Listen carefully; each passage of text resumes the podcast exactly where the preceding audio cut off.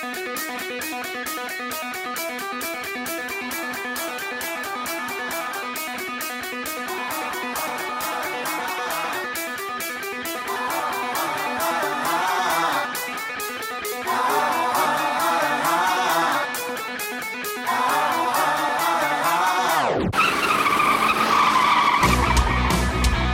We're spinning out of control. Here we go. Foot to the pedal till it's touching the metal. Let's rock and roll, yeah. Soda and Ethan get them tigers to screeching out, beat them. Checker flags, last lap, nobody can beat them. It's just that it's a party, put it on in a carpool. And hear us talk a lot of NASCAR in the audio. Sing it loud, we don't just want it out of mode. We're getting dirty around here, yeah. We're in the marbles. We're in the marbles. Uh, we're in the marbles. In the marbles. Hey guys, welcome to episode 36 of In the Marbles with Soda and Ethan. I am Ethan. You can find me on Twitter at Viva La Ethan. My name's Soda. You can find me on Twitter at soda underscore hunter. Man, 36. First thing that, first driver that comes to mind when you think of 36 in NASCAR. Well, there's two uh, in the same car from when I was, uh, I guess, about 15, 16 years old. It's going to be Ernie Irvan and uh, Ken Schrader. Okay. The yeah. Skittles and M&M's cars. The first Skittles and M&M's cars. Of course. Yeah. Ken Schrader in that, the legendary M&M's paint scheme was definitely my, my choice as well. The Skittles one was weird. It was a, uh, it was the first Skittles scheme. I think, didn't Kyle Busch do a, a, a retro paint Yes. scheme with that? It was like an actual rainbow Yes. that came off the front of the car. Yeah. It So, just, it looked was- weird. it was weird, but there wasn't a precedent for a Skittles paint scheme. Correct. Nowadays, it's pretty much just a red car with, well, I say nowadays. Too soon, maybe. Yeah. Yeah. Way too soon. Um, previously, yeah. It was it wound up being just like a red car with actual Skittles on the side of it. Right. But Yeah. this was before they wrapped the whole car. very true. Yeah. Even I don't, I don't even think the M&M's car was a whole wrap. I think they just had M&M's decals that they stuck down the side of the bottom. Man, so much more work went into paint schemes back then than there is today. Yeah, it was uh, physically and I mean honestly, design wise, I feel like too because now most of the paint schemes when I was a kid were actually designed by the same person. Right. I guess nowadays they're just whatever the sponsor wants, and some graphic person somewhere puts it together on a computer and prints it out. But Sam Bass was the guy that designed everything when I was a kid. That is true. Yep. I remember those days. He designed everything. Yeah. It's just crazy. I was like, man, what a job. Like I feel like I could do that, but I'm not artistic enough. Right. Like I can come up with some cool designs for some cars, but just not artistic enough to put it to paper. See, I've always been very opposite. I'm always a really big fan of the solid colors. Mhm. Like uh like uh, Kyle Busch when he created the KBM uh, chapter for the Xfinity series, it was that Monster Energy car. It was an all black car with Monster logos. I'm well, I'm very uh, I'm similar when it comes to the styles of cars I tend to create. Right. Usually it's bold colors that contrast really well and basic designs.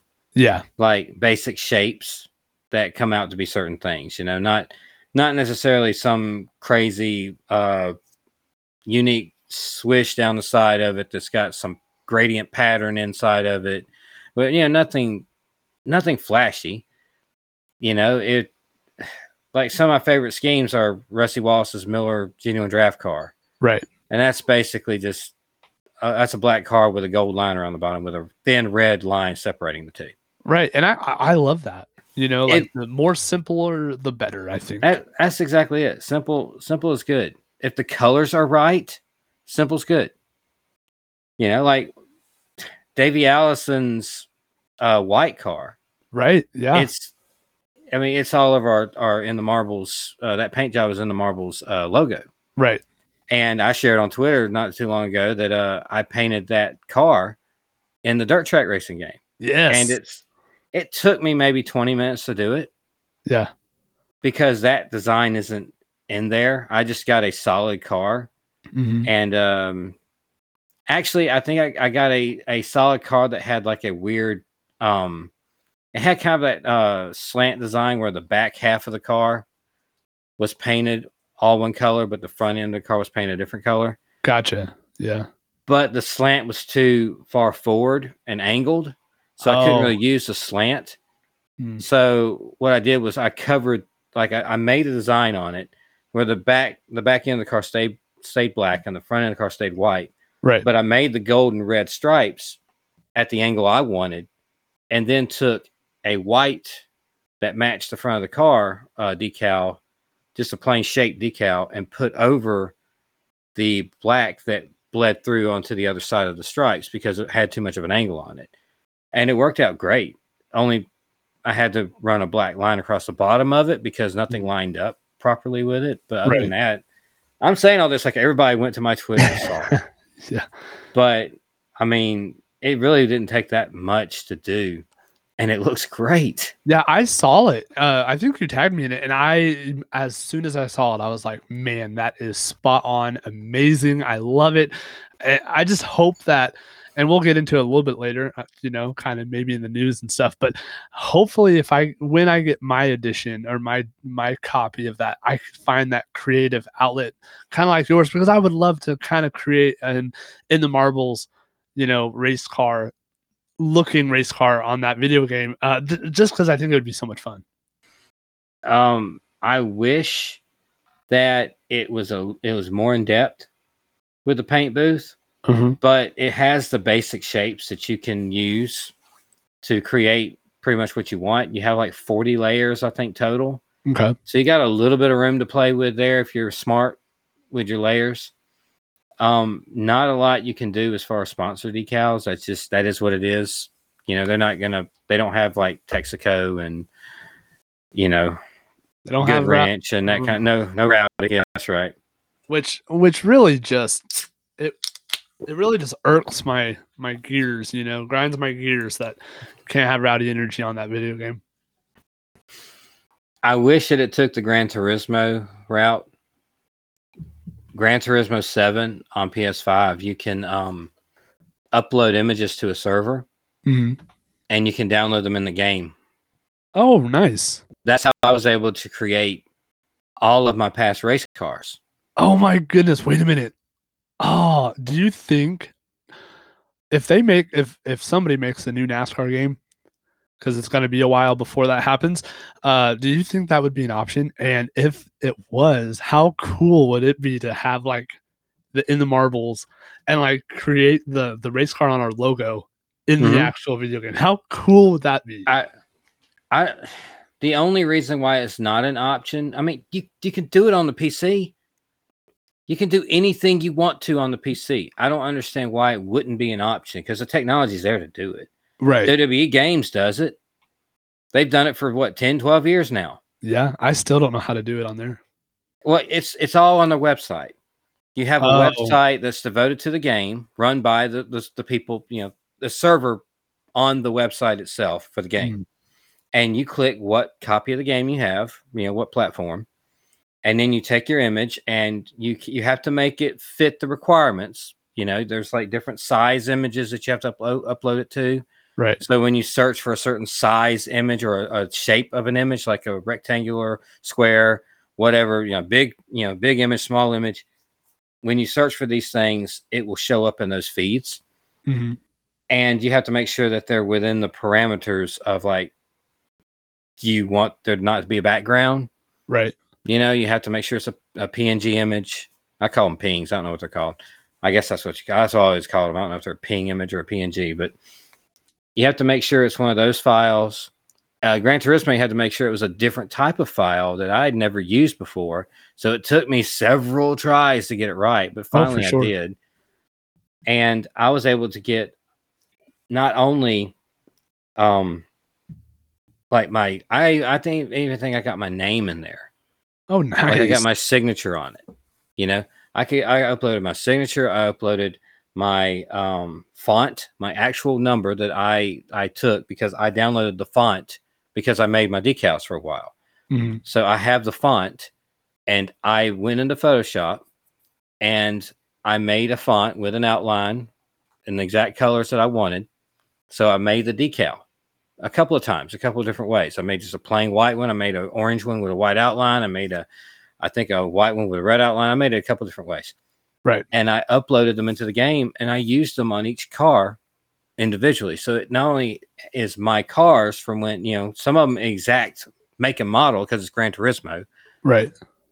but it's the exact paint job, like font with the numbers and everything. And people are constantly uploading stuff. Like you could you could make Miller Gino draft cars. You could make uh you could make the dang Peter Max um Dale Earnhardt car Right. because people uploaded everything. Why is that not possible with a NASCAR game? Seriously though, like I mean, golly, man, that would be that'd be a game changer. There's no reason why it's not. There's absolutely there's absolutely no reason why it's not. You want to update like, okay, well, we got nine fonts. That's cool. But you don't have my font. Right. They have a Hendrick font on there, which makes a lot of really cool um the dirt track game, I mean. They they have a Hendrick font, which makes a lot of really cool customs I see online with uh Kyle Larson paint schemes, Jeff Gordon Mhm. paint schemes, you know, that kind of stuff. Yeah. but the rest of it is pretty generic numbers and there's one or two of them i would never get caught dead racing Yeah. you know like the ones that have like the segments on them or Yeah. the lines going through them or something like that that she's like that's not practical Yeah. i i don't ever see people race numbers like that but they're in all these games Right. And I I know exactly what style of numbers that you're you're talking about as soon as you said that. I was like the ones with the lines through it, you know, the it just doesn't look like a number. Nothing that they race at a racetrack Right. Golly. it, i mean i don't know what it i don't know where that number would be applied to it looks like a calculator number or something it just doesn't Seriously, yeah. yeah, it, it just isn't nothing that you put on a racetrack. But go ahead and get into it, man. What happened with you with that game? So uh, after the weeks of you telling me that I need to try it out, and I was like, oh, I just I don't really want to. Like, I don't know. There was something about it. I was just like, I'm not completely sold on it. Uh, a couple days ago on Twitter, did you see who was ho- like hoist- uh, hoisting that was hosting that little giveaway? I don't remember it off the top of my head. Wyatt Miller. Okay, Is that? Do you know who that is? kinda so it's Dale Jr.'s nephew. awesome. I knew it has something to do with the Earnhardts because I saw Teresa retweet it. Yeah, Not Teresa, uh, Kelly. Kelly. Yeah, Lord, Kelly. Teresa So- won't tweet retweet nothing. No, she will not.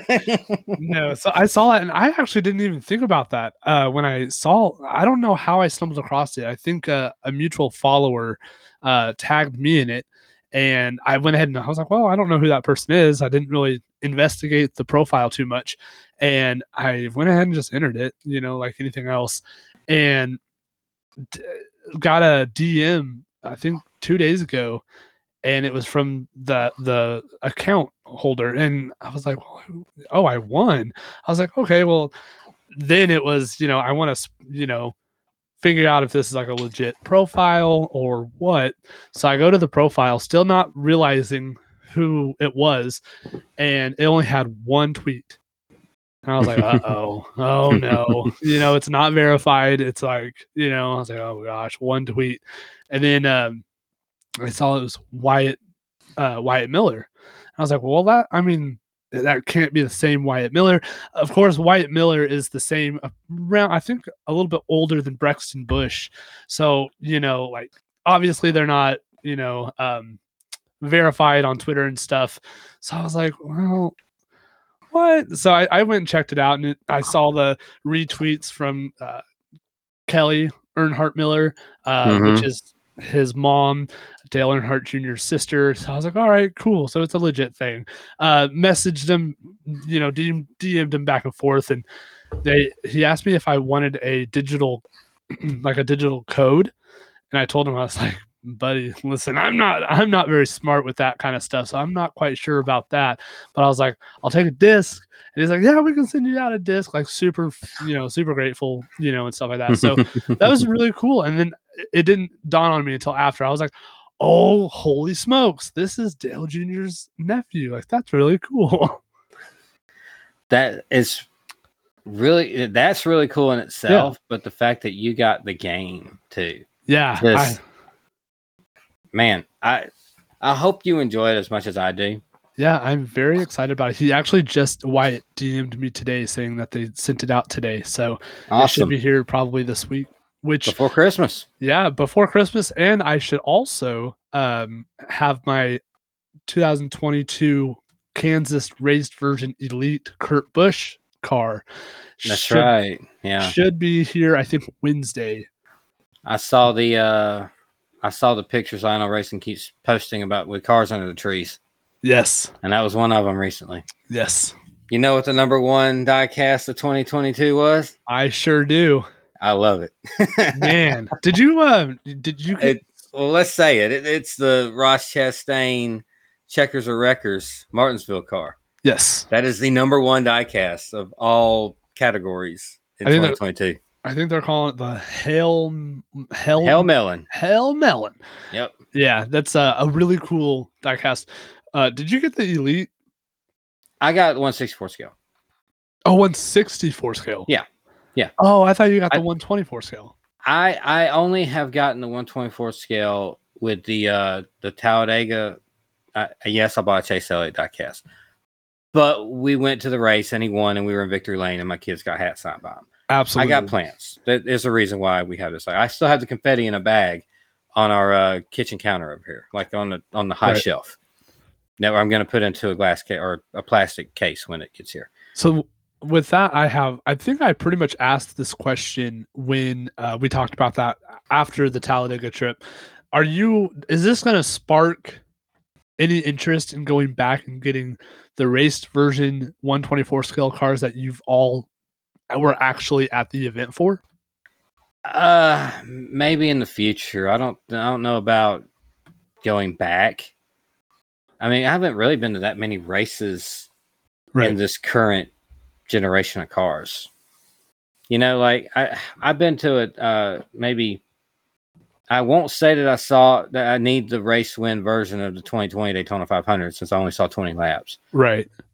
Um, I guess Ryan Blaney won a Talladega race in 19. I think we were at that one. Okay. But other than that, uh, just this past week, we were, I mean, this past year, we were at Talladega. I got that one. I mean, maybe if somebody, eh, really, it also depends on the driver, too. Right. I'm not buying a Joey Logano Daytona 500 car. I'm sorry. But I'll buy a Kyle Busch number eight Yes.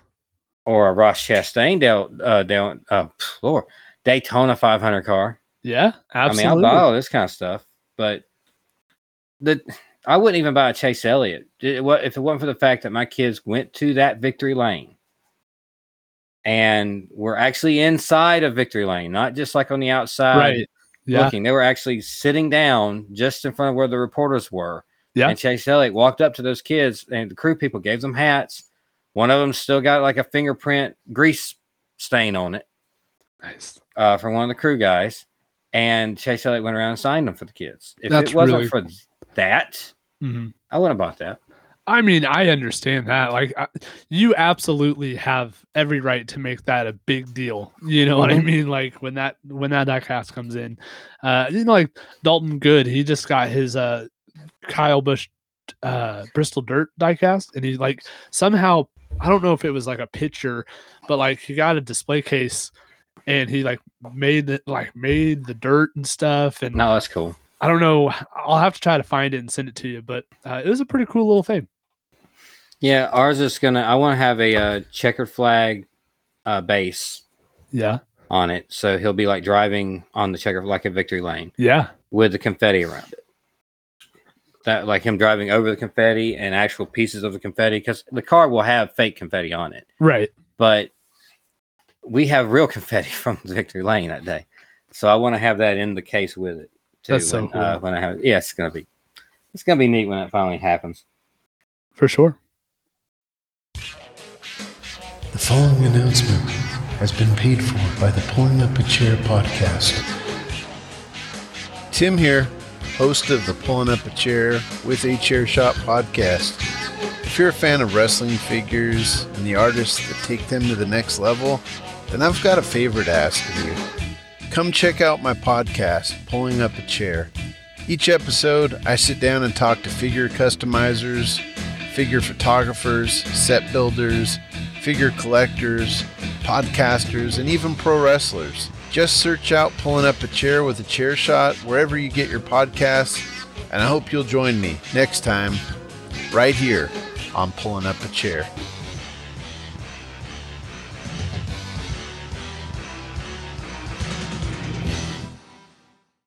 So let's go ahead and uh, talk about some of the news you have. I think you have one piece of news anyway, right? One piece of news from my friend Hailie Deegan. She announced that she is going to drive the number 13. Uh, I believe they're switching back to Fords. So it'll be the number 13 Ford F 150 for ThorSport Racing in 2023, which is a pretty stellar, I think, a pretty stellar uh, truck series team. 13, though. Yeah, it used to be Johnny Sauter. Uh, I don't remember who who who uh, took it over after Johnny Sauter. Oh, I have no idea. If you're talking about Xfinity Series, I have no idea. Oh, it's the truck series. Oh, Truck Series. She's Yeah. not going to Xfinity? Nope. She's uh Wasn't she's- that what was happening, though, before? uh I think that there was questions and there was definite uh you know interest in doing it, but I, I don't think anything culminated too much for her. I think she'll be doing a couple races, but like nothing hardcore. But I feel like this is almost a good thing because she only, she's only had one start in the Xfinity series, and that was at I believe was that Auto Club? No, It was one of the last races of the year. Yeah, I'm not sure where she where she debuted, but she fi- ended up finishing 13th for her first Xfinity race, and I thought that was really impressive. And I think Mhm. she would, I think she's going to do way better in stock cars than than what she's doing with trucks. But I feel like this would be the year, this would be the season, this would be the team. She would get that first win in NASCAR. I think it's going to happen this year. Well, you're also looking at, from Xfinity to Truck, a completely different talent level. Yes, Like, yeah, you have your top guys up front that are a lot, like really, really talented. Right. In the uh, Truck Series, but that pool of drivers right there is a lot smaller in comparison to the field. Right. That isn't as talented and kind of race over their heads, as opposed to Xfinity, where you have a bigger pool of drivers that are talented and almost ready to make the move up the cup, and a smaller pack of cars that drive over their heads. Absolutely. I think this, I think no matter what happens this season, I think this will be the last season we see Hailie Deegan in the truck series. I think 2024, she'll be full time Xfinity, which could be really interesting because you think about all these drivers in Xfinity this year that dominated the season, like Ty Gibbs, Noah Gragson, you know, all those guys. Now they're, you know, I think what it was like 75% of all the wins in Xfinity series are now officially moving up to the Cup Series. So that kind of gives the Xfinity drivers, you know, a wide range of like, okay, well now it's like anyone's ball game. Yep. You get like Josh Berry, uh, you'll have Cole Custer coming back down, and like, I mean, Cole Custer, he's he knows how to win an Xfinity, you know, race for sure. So I think he's one to watch. But I would love to have seen Hailie at least do half a season in Xfinity and then continue doing a truck thing. So I, we, we both kind of think she will do a few races, though. Yeah. Right. Yeah.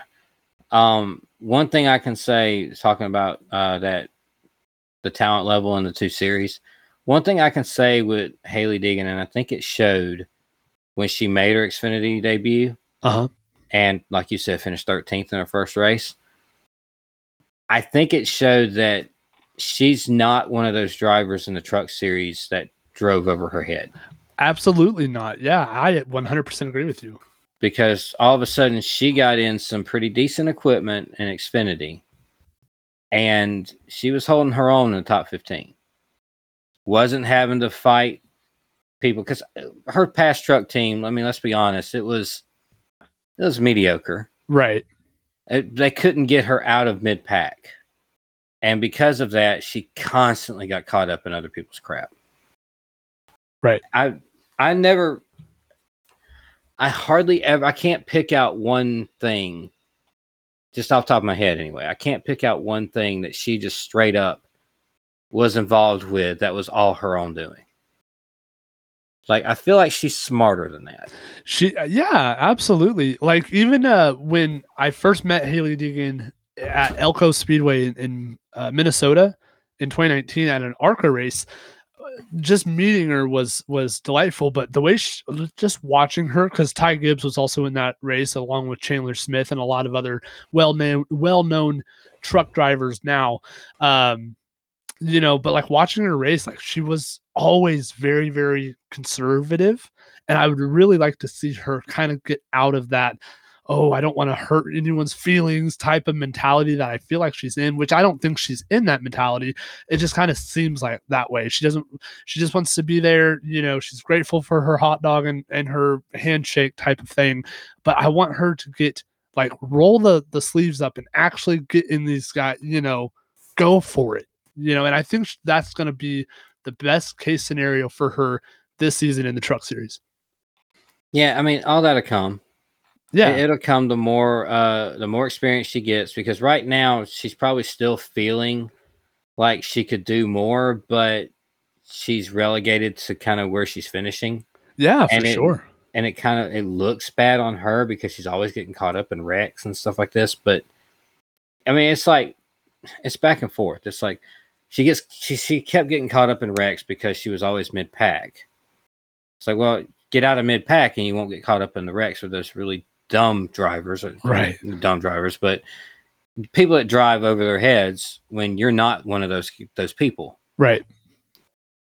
But there wasn't a whole lot she could do to get out of the mid pack, and until she finally starts running in the top ten consistently, and you know pulling off some top fives once in a while, maybe challenging for a win, she's going to have that mentality. She's, she's going to feel like she's an outsider looking in. For sure.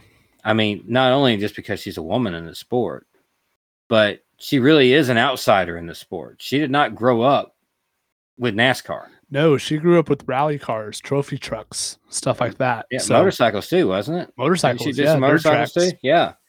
So she's just she's in a completely different world and right. her first stock car experiences was uh, late models, like maybe a year or two before she started driving big time.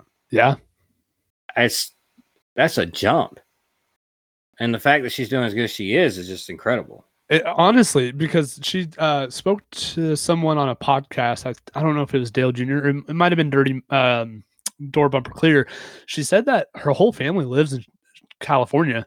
And when she decided that she wanted to take stock car racing a little bit more serious, she knew that she would have to eventually move to North Carolina. And that's what she did. She moved literally from coast to coast by herself, no room. Like, I mean, to my understanding, like she has nobody, you know, she's kind of doing this by herself type thing. And you can tell the hard work that she's putting into it. And I feel like, you know, all that within time is going to start paying her back for that. Do you watch any of her YouTube stuff?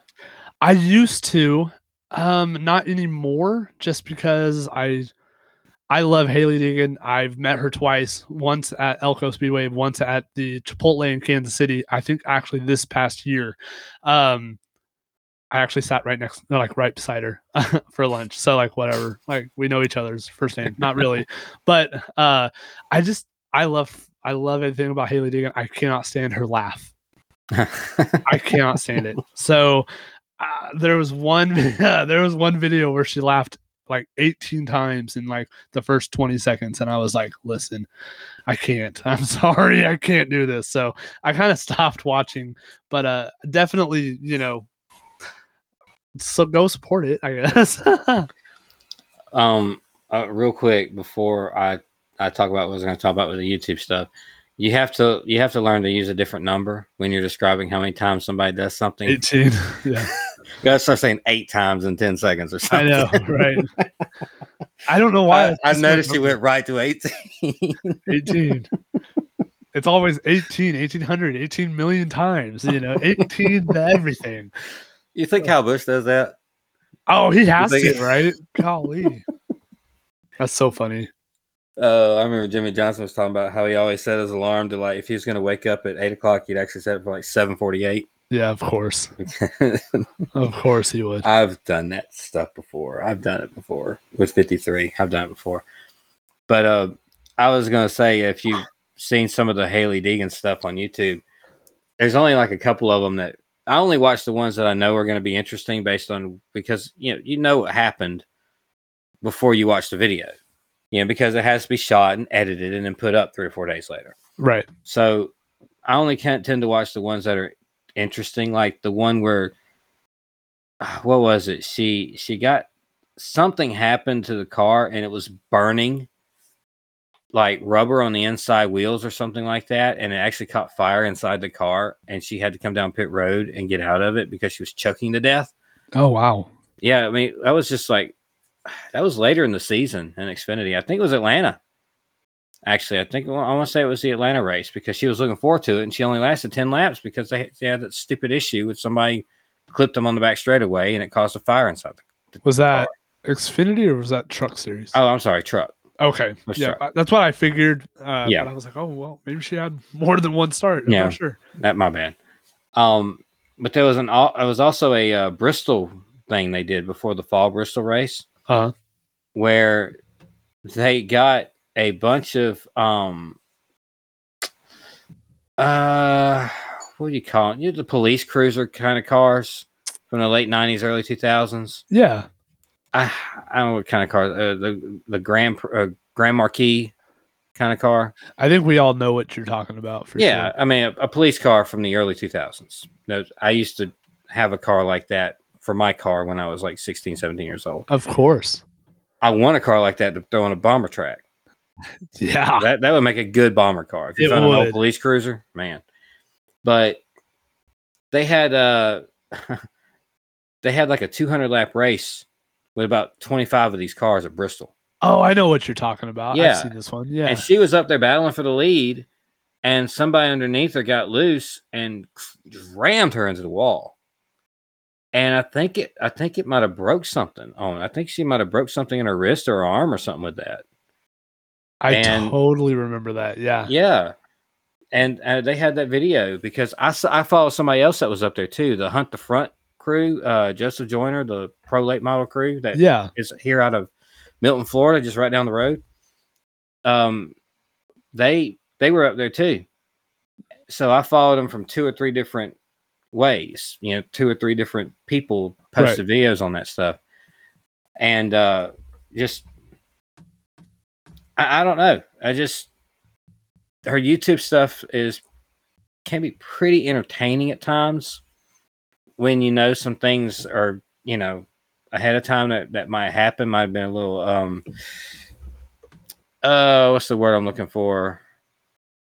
What's the word I'm looking for?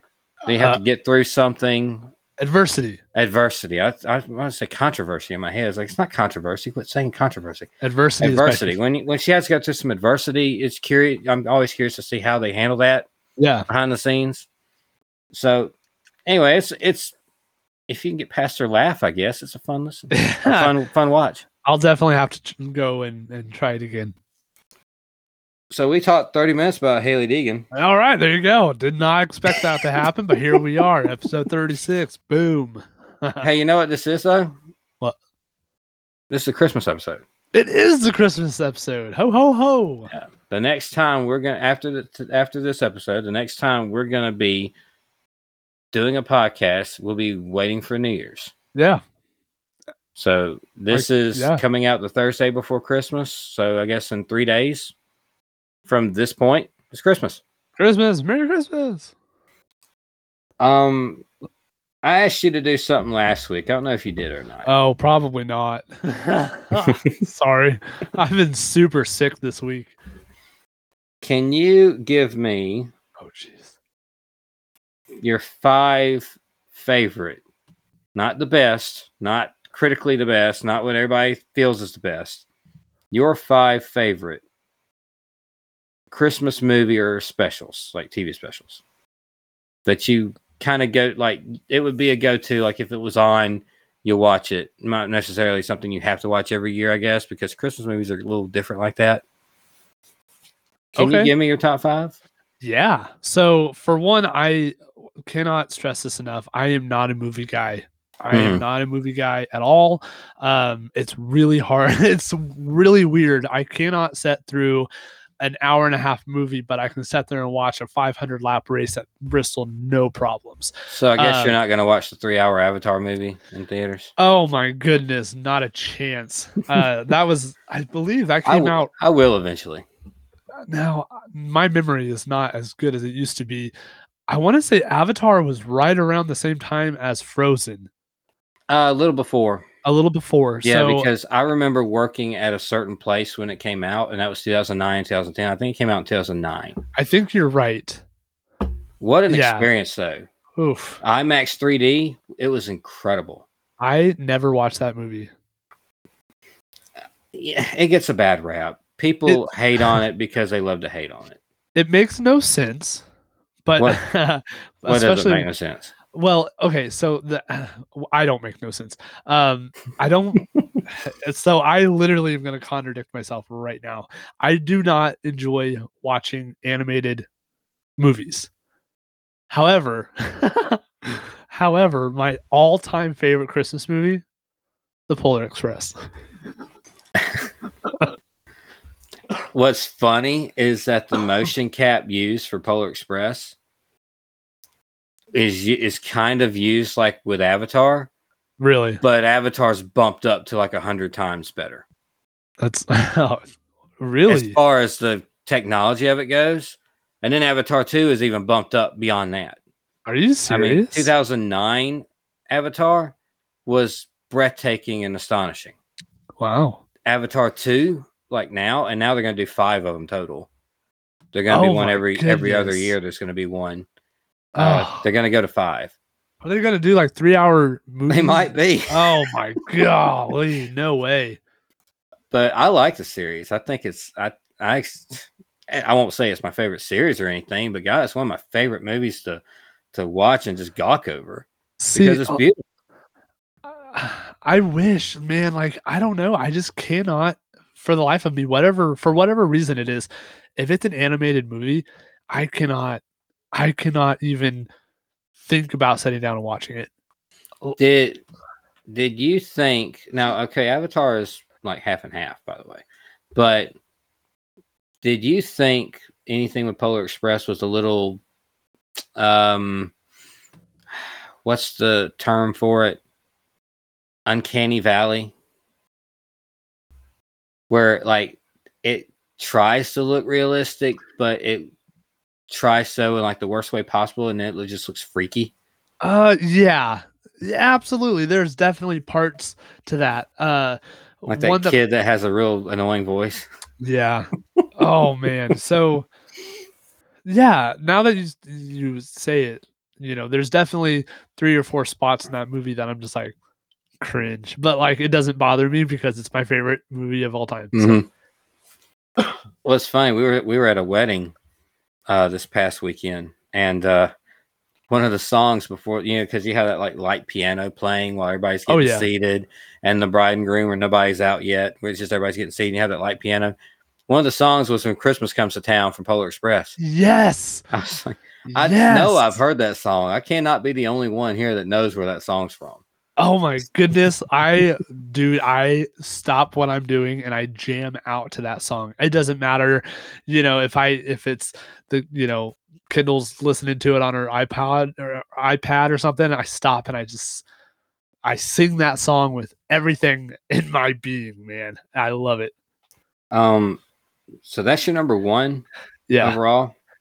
So you just jump straight to number one. You didn't start at five and work up. Yeah, no, mostly because two through five is just I could either watch it or I really, you know, it would really bother me if I didn't, you know. Polar Express, definitely number one of all time, in my opinion, Christmas movie, but I can only watch it on Christmas Eve. I cannot watch it before Christmas Eve. I cannot watch it after Christmas Eve.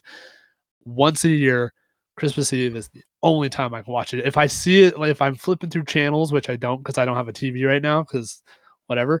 Uh, but uh, if I see it flipping through channels, I have to turn it. I Well- cannot. I can't even watch it until Christmas Eve. If you're in um, if you're ever in South Alabama, I'll um, I'll bring up the 3D TV and the 3D Blu-ray and we'll watch it. on Christmas Eve. I don't, I don't know about Christmas I mean, Eve. it, I mean, it has to be Christmas. don't you want to see it in 3D? I do on Christmas Eve. Okay. So I, I'm, I'm telling you, scoot over, pal. I'll be there next week. that's one of the reasons why I got the 3D TV and 3D Blu-ray player a while back was because of Avatar Oh, I thought because they released it in 3D, and of course I had to get Polar Express because it's one of the best 3D movies out there. is it a 3D movie? Yes, No way. it is 100. percent It was it was released in IMAX 3D. So wait a minute. So do you when you watch it, do you have to wear the the glasses? You wear the same kind of glasses that you wear in the theaters, not the ones with the batteries in them, Okay. but you wear like the lightweight, uh, clear 3D glasses. Really? It's it's polarized is what it's called. That's the, that's the kind of TV I got. I got one of the LG uh, polarized 3D TVs. Now there's Wow. active 3D that actually like shutters the frames. Yeah. And the 3D effect isn't as deep as it is with polarized, but Interesting. it also bumps down the the quality, so it's not like 1080p. It's only maybe 480i, or or I think 40i or 720p, something like that. So it bumps down from full HD just a notch, but the 3D's better. Interesting. Like it really pops out of the TV. I will. eh, You should like send me a link because we are Jessica and I are talking about TVs and stuff, and we're Well- going stir crazy over here. They really don't sell 3D TVs anymore. Oh man, just That- send me yours. no, um, FedEx, FedEx, please. we uh like I said, we bought that TV about 09 or 2010, somewhere in there, because I worked at Aaron's and we sold the different 3D TVs and I saw which ones I liked the best and I saw which technology I liked the best. So I just one day I found it on QVC and it was a payment plan with QVC. It was like, okay, well that's the TV I want. I have an Aaron's around here. I wonder if they'll still have the same stock as 2009. No, they won't. Well, our Walmart sure do. I'll tell you that. Can't find those NASCAR authentics at all over here. Don't don't get me started on the elites. Oh man. Um, well, moving along a little bit, my Yes. my number five favorite Christmas movie is Miracle on 34th Street, the remake. Oh, okay.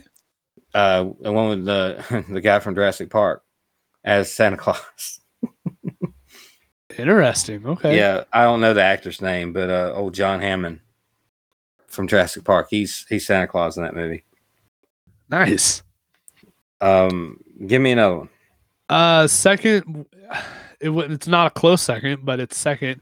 I'd probably watch Jingle All the Way. Okay. I got a soft spot for that one, but it don't make my list. Yeah. I, I get it because some of it has there's some really funny moments in there, but then there's some really just cringe For sure. stuff in there. Big Show was in it. He was uh he was Santa Claus in one of one of those mall or no, Really? those, uh, warehouse Santa Clauses. Really? But I think it was still the giant, but yeah, he was he was in it. Huh. Yeah, never noticed that big seven foot Santa Claus that fought Arnold Schwarzenegger. No, I no, I guess I didn't. I never I never noticed that. That's awesome. I have to go back and Um, rewatch that.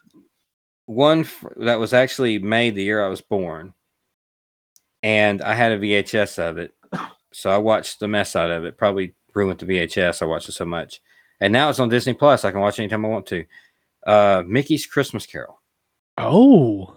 That okay. was that's a big one for me because that's really the first, probably the first Christmas anything I ever watched. And it's it's a thing. It's like a staple. If it's ever on if it's ever on TV, they cut it, some stuff out of it to make it shorter to fit the new smaller 30 minute window as opposed to 30 minute window from 83. You know, they they sell more commercials nowadays, so the stuff has to get cut up. But on Disney Plus, it's full on out there. It's only a 30 minute show. Oh, but wow. they managed to get the whole Christmas Carol pretty good in that little 30 minutes. So, what's next for you? Uh, I would go. Oh, talking about animated movies. Uh, Eight Crazy Nights. Oh, God. Adam Sandler. and this, so from two to five, there's literally no order. Uh, you know, it. This would just be relative background noise if I had. You know, it, I- these are the movies that I wouldn't care if I had to sit down and watch. the, the the um the difference between our lists are Yeah. incredible.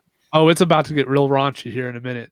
Oh, I, I Yeah. can imagine what you're I- about to say. I, yeah. Um, my third one is going to be uh the Santa Claus two. okay. I'll yeah, say two over one and three. I don't. I don't. Three was like a little cheesy. sure. But one I thought was good, but it wasn't actually that funny. And two is straight up hilarious to me. I I love because Tim Allen as Santa Claus, and he goes and tries to find a wife, a Mrs. Claus. That whole scenario is really interesting. But on top of that, he left a toy Santa in charge, and Uh-huh. Tim Allen playing this plastic toy Santa is hilarious. It Yeah. is absolutely the funniest part of any of the Santa Claus movies. Isn't that like? Isn't that where Tim Allen was also the bad Santa? Yeah, that, that's Okay. that's it. The toy Santa turned bad that's what I because he thought. got too yeah, strict with the rules. gotcha. Okay. That gets so funny. Oh, yeah. The new series too. I'll come out and say this. The new I just finished. I think it's only six episodes in the first season here. There's a new series on Disney Plus called The Santa Clauses. Oh, Excellent. really? excellent series. It's funny. It's uh it really fills a lot of plot holes in the movies too. Yeah. And it's it's just interesting.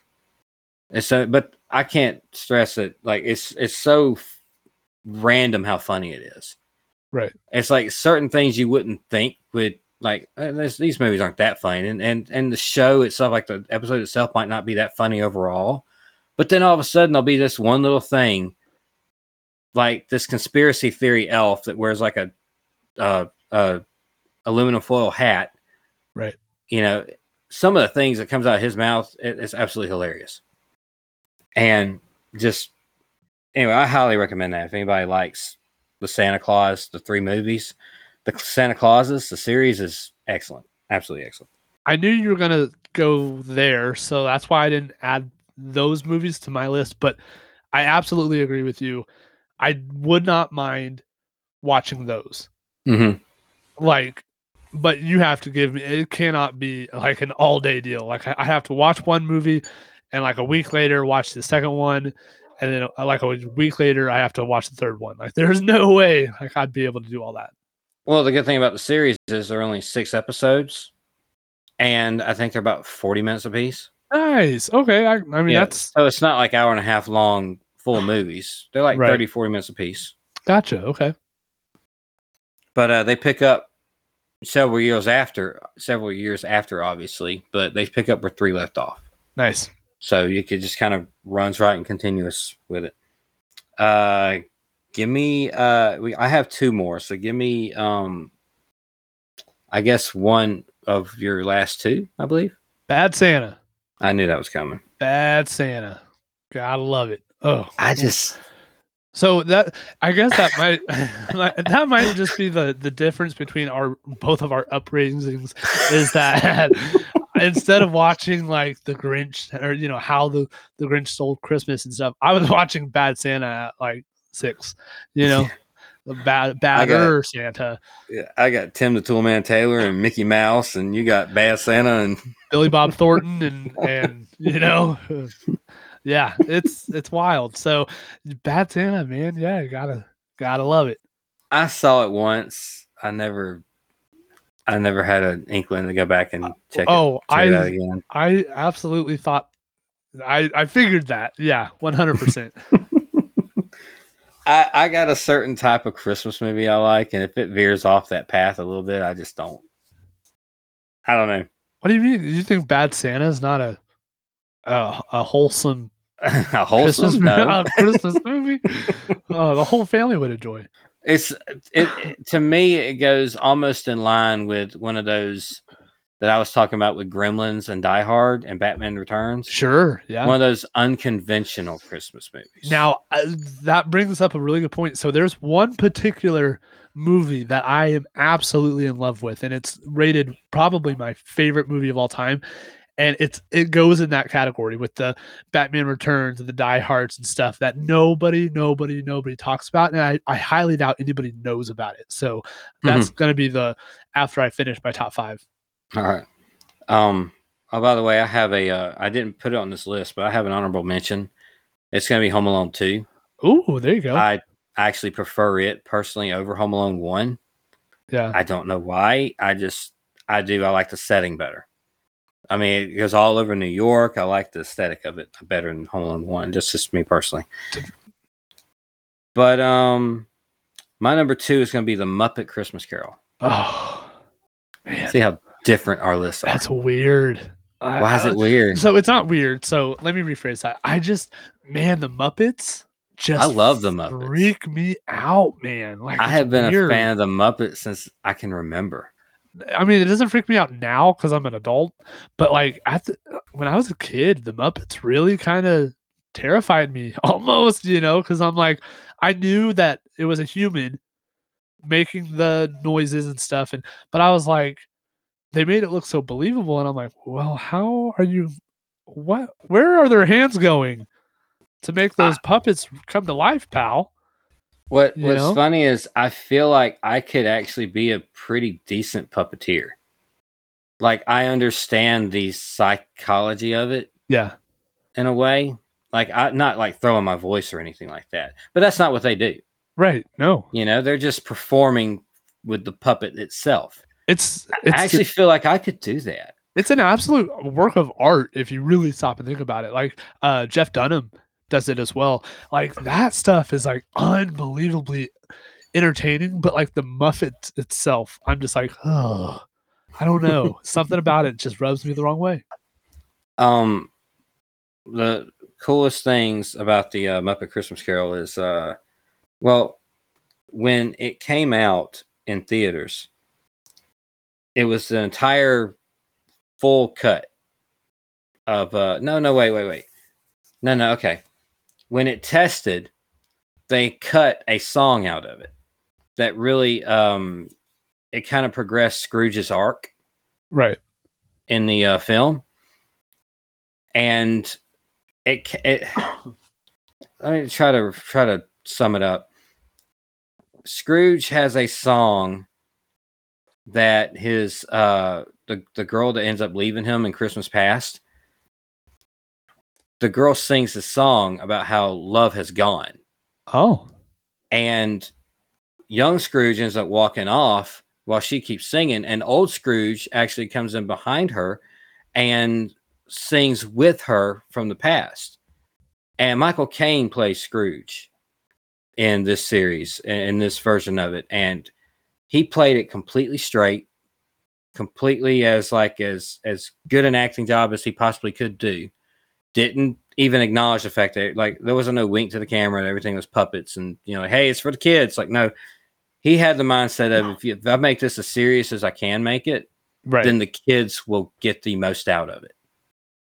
Interesting. Like so, so that's how he played it, and he acted his butt off in that scene, and cried and everything, and it was real. It was like a real emotional little scene, and then they cut it from the the they cut that whole song out because I guess it slowed the movie down a little bit for the whole minute and a half or two minutes that the song was there. It slowed it down, you know. right. I, I guess they figured kids' attention spans wouldn't be there for that song. But when they cut that out, it didn't make no sense anymore. Like you cut to like the Muppets crying about it, like the narrators Muppets crying about what was happening, but you didn't see what they were crying about. All you saw was a girl left. Interesting. Like there was no song or anything. So it and it and they reprised that song at the end of the movie with a new lyric, "The love we found," Eh, like when Scrooge turned good at the end of it. So it didn't make any sense within the movie when they cut that song. I remember seeing that song when it came out on VHS because I remember having the original VHS copy a long time ago. And I didn't know that song was ever cut because I never saw it in theaters, but I saw it on VHS and I must have watched it a, a thousand times. So I remember that song specifically. And later I learned because I've watched it since then on like maybe DVD or streaming services or, or TV or something like that. I was like, where'd that song go? Right. I had no idea that they had cut it originally. And then come to find out, Disney had lost that original cut with the song in it. They lost the master copy of it for years. What? Two years ago, they found it. They lost it? They just they straight up lost it. Yes. Two How- years ago, they found it. I don't know where they found it, but two years ago, they found it. And if you go on Disney Plus right now and go into Muppet Christmas Carol, go to the extras. If you scroll down a little bit, you'll see the extended version or full version or whatever it says. It'll uh-huh. be about two and a half minutes longer to have that song in it. really? So if you just click on play Muppet Christmas Carol on Disney Plus, it'll play it without the song. But you have to go to extras and then look at that hour and a half long extra down there that has that extra song in it.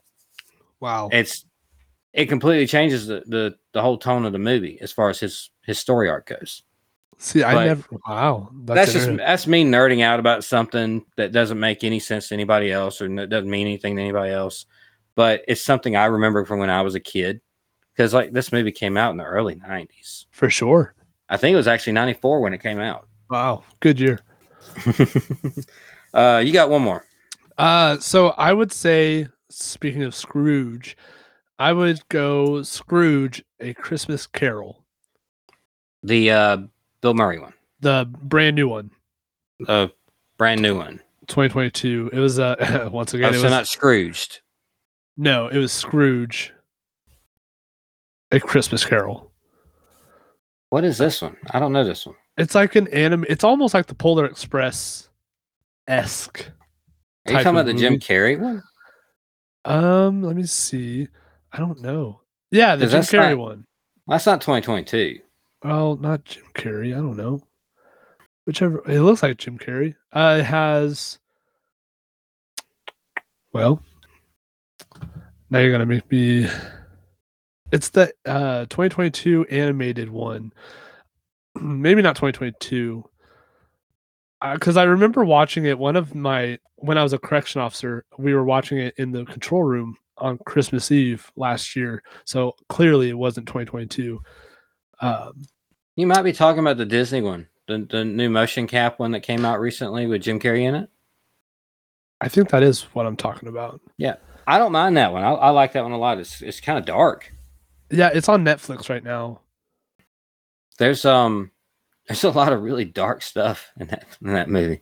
Actually, yeah, I think Like Chris- one. Like Christmas present, uh withering away to nothing as his time goes away and he turns into a skeleton at the end of it. Mm, yeah, that's definitely the one I'm talking Yeah. about.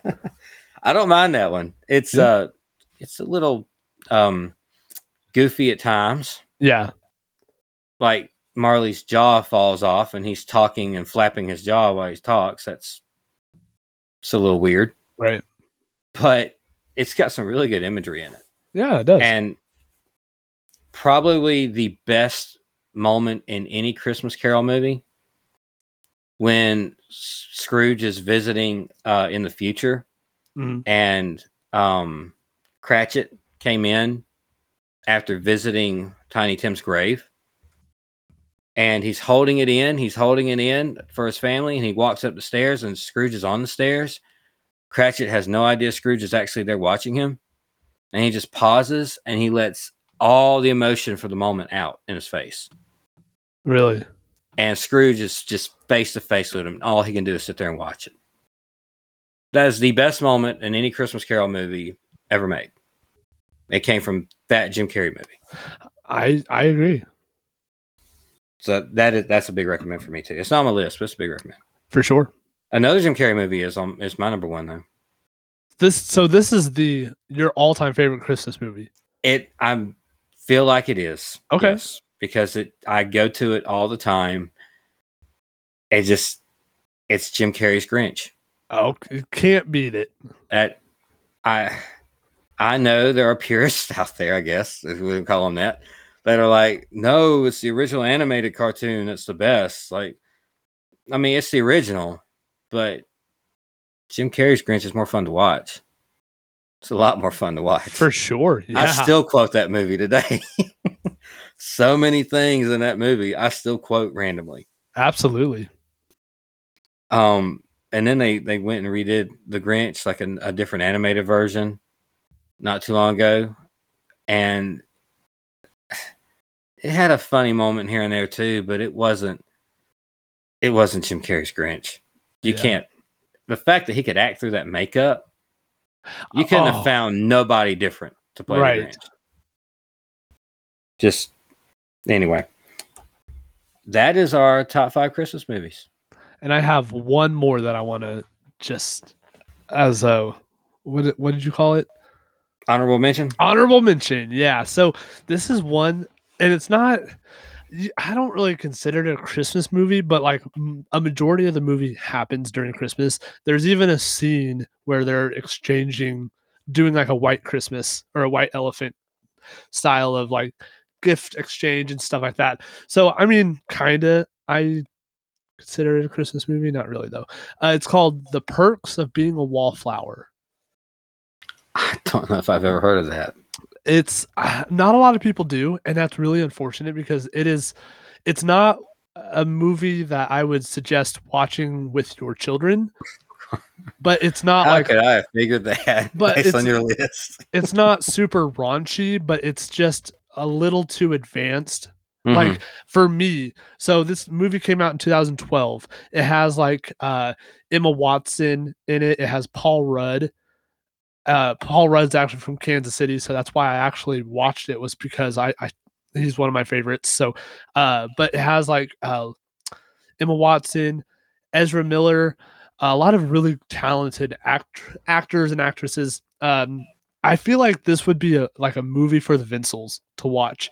If Drew and Caitlin, if you've never heard of the perks of being a wallflower, go watch it. Like it's an hour and 45 minutes. Pretty, but it's one of those films that you have to watch three or four or five times and you'll learn something new every single time. It's it's wild. I mean, and the whole scheme of like now like knowing what happens in the movie and like what the movie's based off of it's one of those that like don't try to google it beforehand just try to unravel it because like it's a type of movie that the longer you watch it and the more you watch it the more layers get peeled back and you're like you catch things the second and third time that you watch it. So by the fifth time you watch it you, you should probably have a good understanding of what happens and the whole thing you know the whole movie itself the premise of the movie is not ch- child friendly, but like, yeah, I don't know how to explain it, but it's a really, really good movie. Yeah, it's it's just an adult movie. Yeah, Yeah. Some something that either kids won't grasp or they just won't have they just won't get. yeah. Like. I mean, if you guys watched it, and I'm talking about you, you and Nicole, and you watch it in front of your boys, like, they probably wouldn't understand it, Mhm. but it would just be. You know, if you guys are catching on to it, you know, you'd be a little, you'd probably feel uncomfortable with them there. Not not saying that there's anything there's no I don't believe there's any nudity or anything like that. It's just the more you start understanding what's happening, you're like, "Oh, okay. Yeah." It's very um it's very mental health esque. You know, like uh people struggling with mental health and stuff. So that's the only little piece of the wrapper I'm gonna peel back for anybody who wants to watch it. But if there's anything on this podcast that I've said in 36 episodes, it's that you need to take away from, take away the fact that you need to sit down and watch the perks of being a wallflower today. Like it's, oh, it's mind blowing All right. Um, I'm gonna have to look at it myself. for sure. So, how do you make a commercial about something so random? I don't know. You make it pretty random. That's right. So if you enjoy lots of random stuff like food or top fives, Random facts. dirty facts, I try to keep them clean. she tries. Uh, but come listen to Tales from the Estate. We have lots of fun. We try to drop shows every week. Try. Sometimes we do, sometimes we don't. The kids are the kids are a bear. They are. Uh, but yeah, come listen. Thanks. Thanks. Bye.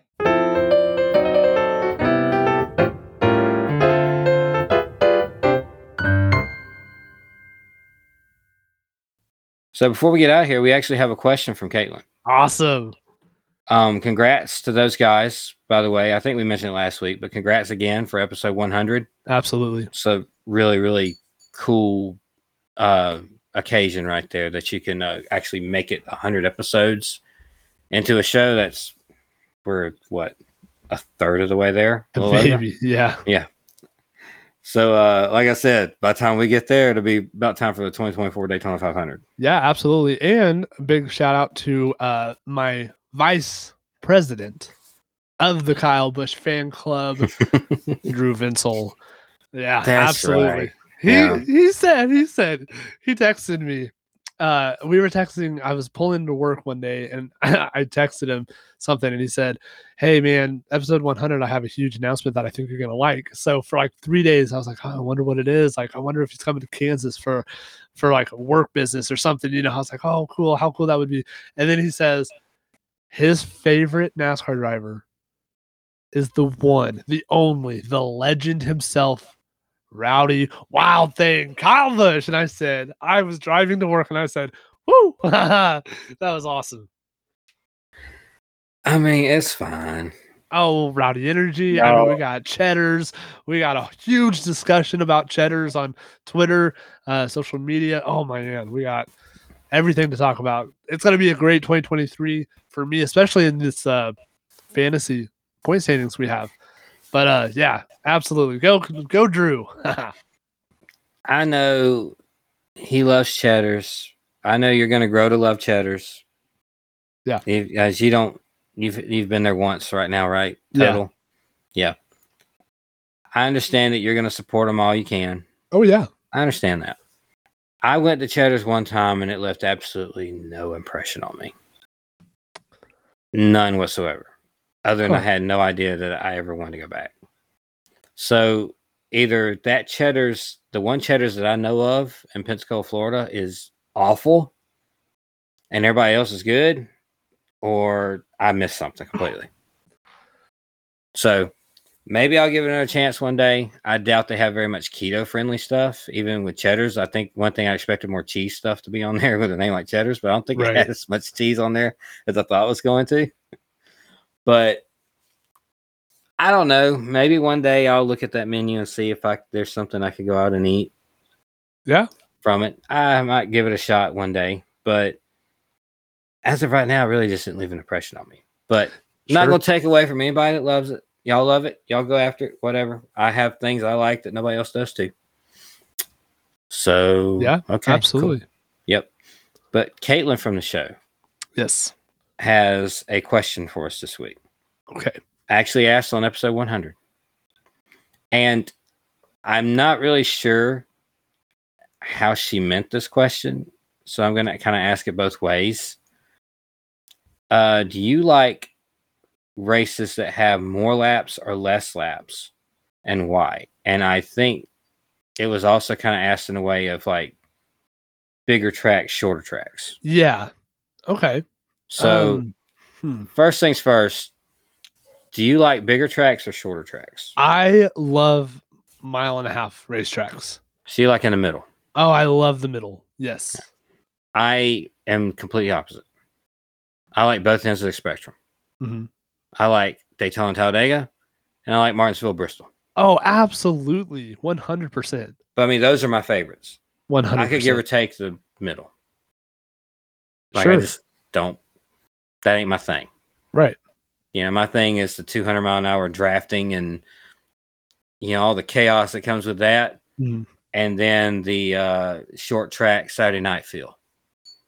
Those are my two things. 100%. Spot on. Yeah, absolutely.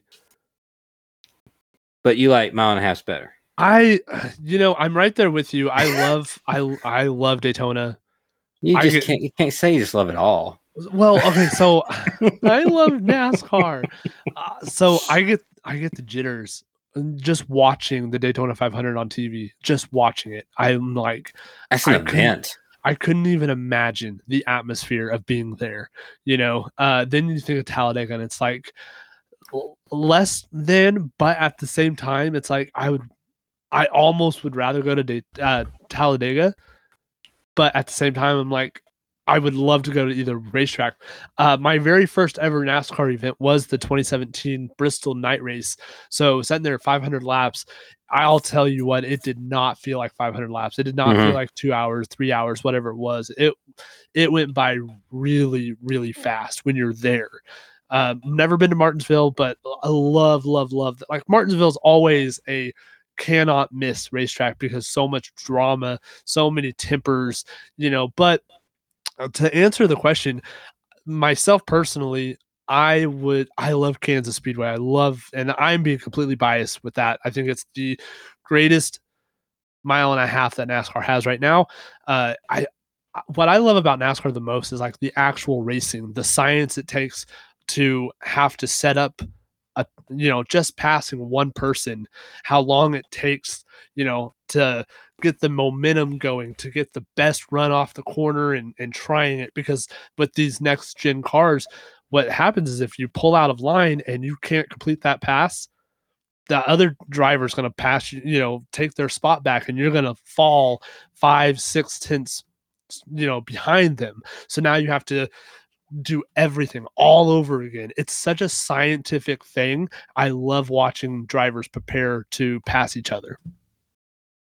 Now, when it comes to the other half of this question, do you prefer like if you go to Talladega and you watch 188 laps, which is 500 miles, or do you think it should be maybe 350?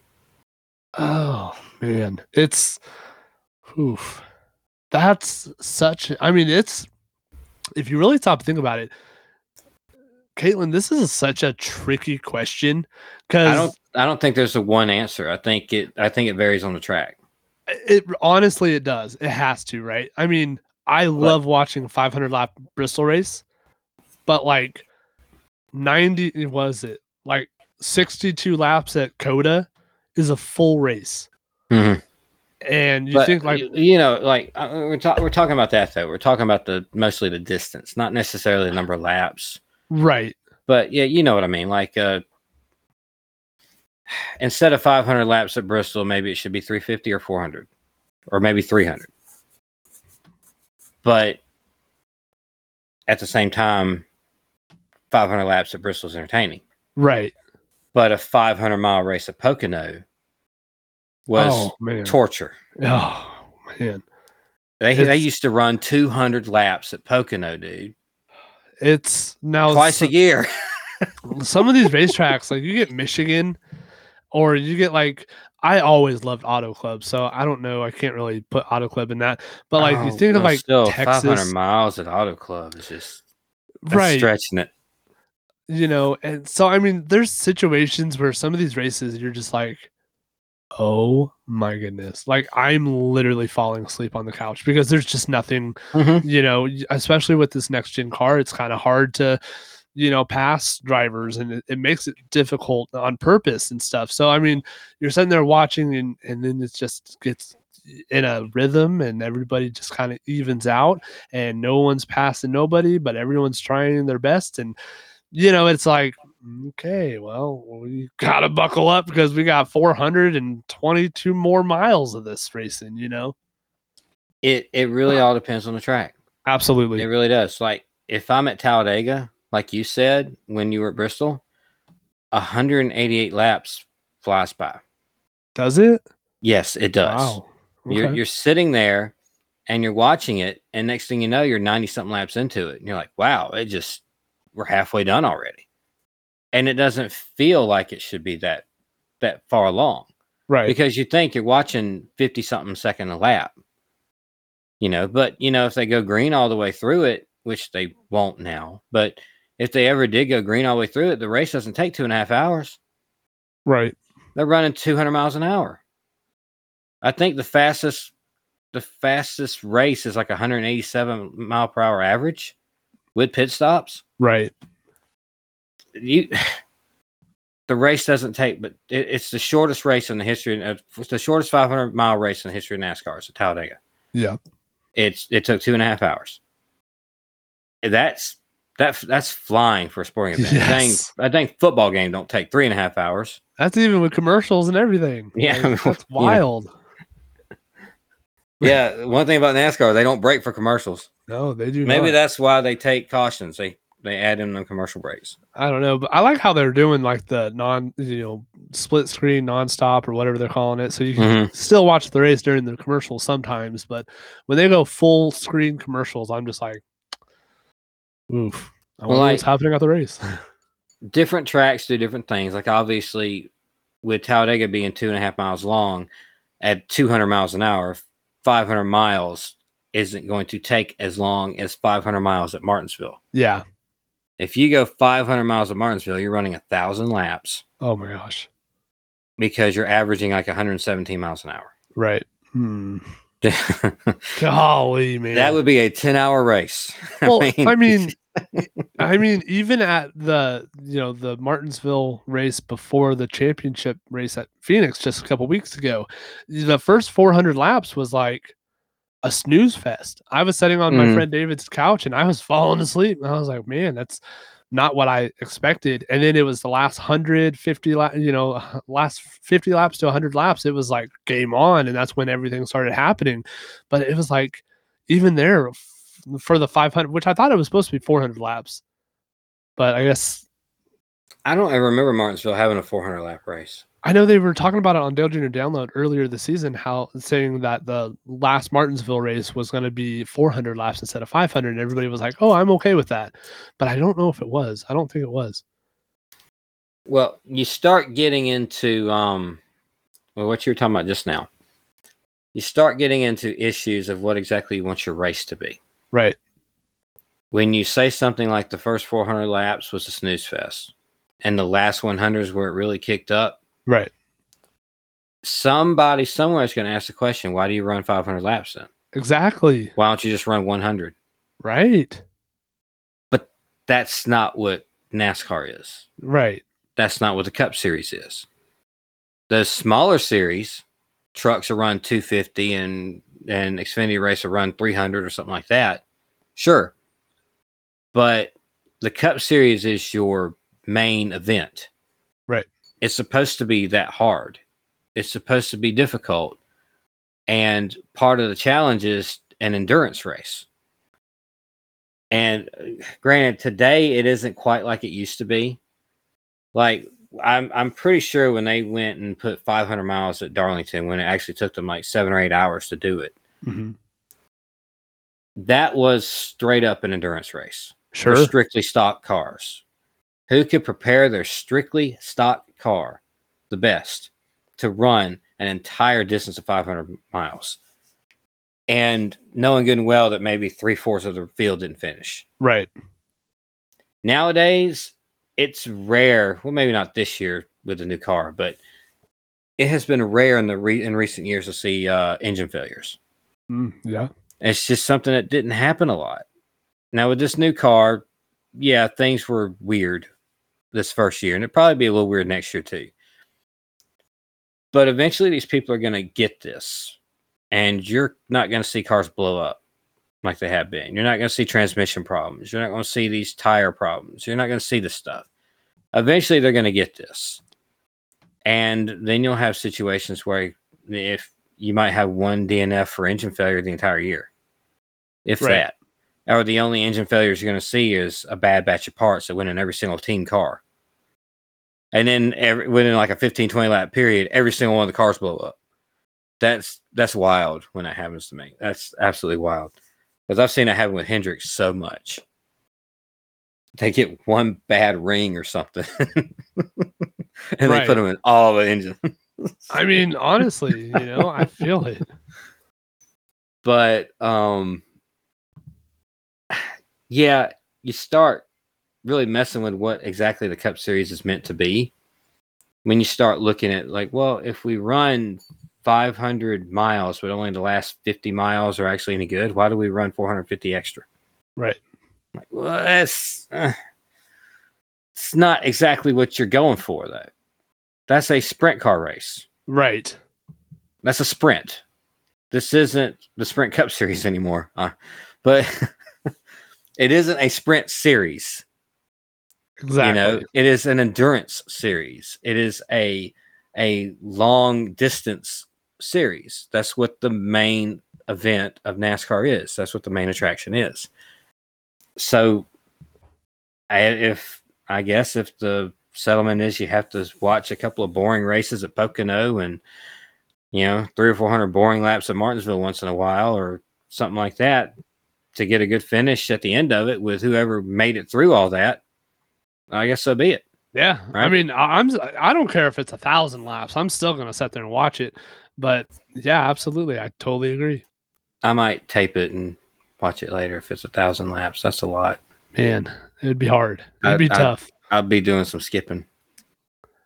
Put yeah, it, put my DirecTV remote on times three no joke. and fast forward it, and I can see what happens if something happens. I'll rewind it and catch the big spots. Yeah. um. Well, this is a Christmas episode. We're uh, coming up on an hour and a half now. Give me real quick before we do the show close. Can you think right off the top of your head of a NASCAR memory involving Christmas?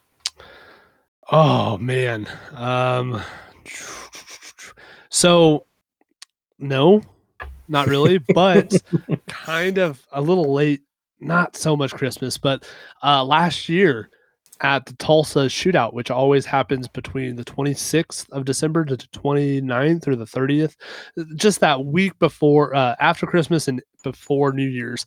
Uh Tulsa, Oklahoma always has the Tulsa shootout and Brexton and Kyle Busch have announced that they are coming back next or this year, uh, as they did last year. And last year, that's where I met Kyle Busch. Uh, that w- why also my number is 62 because it's it was on uh, December 29th, 2021. So 12, 29, 21 uh, equals 62. So not really Christmassy. So no, not to answer your question, but I kind of consider it that time of the year. Yeah. So If if you associate it with it, that's cool. yeah, Uh, Like- yeah, I don't have anything specifically Christmas except for the fact that it was a Christmas gift. Hmm Uh, in 2007, that Christmas, my mom and my wife and my grandparents all got together and conspired to get me a uh, Dale Jarrett racing experience at Talladega. Oh wow, And that's when I got to drive a NASCAR in Talladega, that is fantastic! February of the next year. wow, So I always associate that with Christmas. that's really cool. me. Um, funny little note with that, we were at a Chinese restaurant like uh, two or three days before we were about to leave to go up there because it's Uh-huh. a day trip for us. We just drive up there and do the thing, come back. Right. But maybe about two or three days before that, we were at a Chinese restaurant and the fortune cookies came around. I cracked mine open and it literally said, Soon you will go on a four wheel adventure. Oh wow. did they did they have that planned? no. Oh, that's so cool. Well, I mean, you know, Pre wrapped and everything. I mean, make make sure that man gets this particular. I don't know. People are amazing. They're, I mean, if you want to do something like you can go do it. That'd be that would have been cool. But it's even cooler that like it wasn't staged. That's yeah, it was just all it all randomly happened that way. That's That was- wicked It's awesome. just funny. It's like I, you're not gonna believe what my fortune cookie says.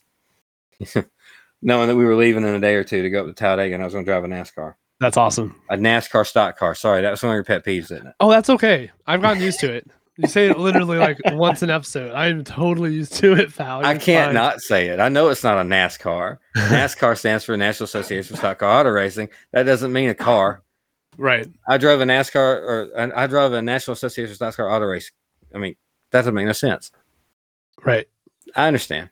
Yeah. I just no, can't stop saying it because it has the word car in it. Yeah, exactly. NASCAR car, NASCAR race car. You NASCAR know? stock car, and me say car twice. I mean, come on, I'm not gonna do that. Right. No, I get it. Yeah, absolutely. It's just a pet peeve of yours. I just, I mean, I just, just, die a little inside every time. I I'm do it. scratching my my my scalp as every time you say something about a NASCAR. I'm just like, yeah, it's okay. It's not a big deal. I know it's wrong. I know it's the wrong terminology for it, but I still do it anyway. Just It is every- whatever. Just a little bit of my heart just dies every single time you do it. Uh, we're gonna go ahead and get out of here. Uh, let's go through the podcast drafting partners real quick. Uh, check out the Fully Posable Wrestling Figure Podcast, Drunk Wrestling History, Doing the Favor with Eric and Barry, Positivity Pro Wrestling, Positively Pro Wrestling, not Positivity. My uh, words are getting twisted up here. Lap Traffic Podcast. They just uh, they just had episode three hundred. Yes. not too long ago. Congratulations. Yeah. Yeah. Howling with the Wolf with Jason Wolf and his uh, Chop Shop as Nice. well. And also a uh, Disney World podcast that I've gotten to listen to with uh, Rant with Ant, uh, Magic and the Mouse. Nice. And I know you're going to go into Breaker and Bane, but I, I want to plug Bane's music I do too. real Yeah. quick. His music. I heard him talk on the podcast this this past week about not getting that many downloads with his new album or new or Mhm. listens or streams or whatever with his new album. I hate that for him. I do too. That album is incredible. I know I purchased it on iTunes, Right. but I don't. I purchased it to support him For sure. because I listen to it on Google Music, but he doesn't have access to see the streams on Google Google Music. But y'all go out and check out his his music, especially his la- last album. Me personally, that's the kind of music I like the most. Right. Just check it out. Uh, B A Y N. Just go go check out his music. I, I know. I wonder how that works because I heard the exact same thing. I've kind of felt, uh, I don't not so much guilty because every time the Bane song comes up on my in my truck, I always listen to it. You know, I always jam out to it. I wonder. I don't know how that works though. Like, is that considered streaming? So, like, I use Apple Music, so I bought the album, and then I just kind of thought every time it it plays in its entirety? Like does that count as a stream? I think it only counts if you're using the Apple Play, like or the Apple uh, Music thing, like the uh, the this this uh, subscription service, yeah. The like ten dollar a month thing where you get to listen to the music you want to listen to, yeah. as opposed to actually buying the album and listening to the album. so that's so because that's how i listen to my music is through apple music. So i wonder if like i mean i don't know because i feel like i would be you know there's a lot of royalties going to him because of, of- i mean it's almost every other song on my Mhm. phone it's bane's you know so i always out of respect for him plus i love his music especially like some of his really really really early stuff like on fire i love that i love that song Well, he did mention that his older stuff's getting a lot more play right now yeah than his new stuff is, which Like- I mean, that's awesome. I just don't understand why his new stuff isn't keeping up. no idea Because- it's great Yeah, it really is. S- But, anyway, go yes into your go into your list. Speaking of Bane, uh, starting us off, of course, we have Brian Breaker and big underscore Bane. Breaker and Bane's Power Hour. Uh, you could go back and listen to the archives of You Know It's Fake, right? With Brian Breaker and a guest.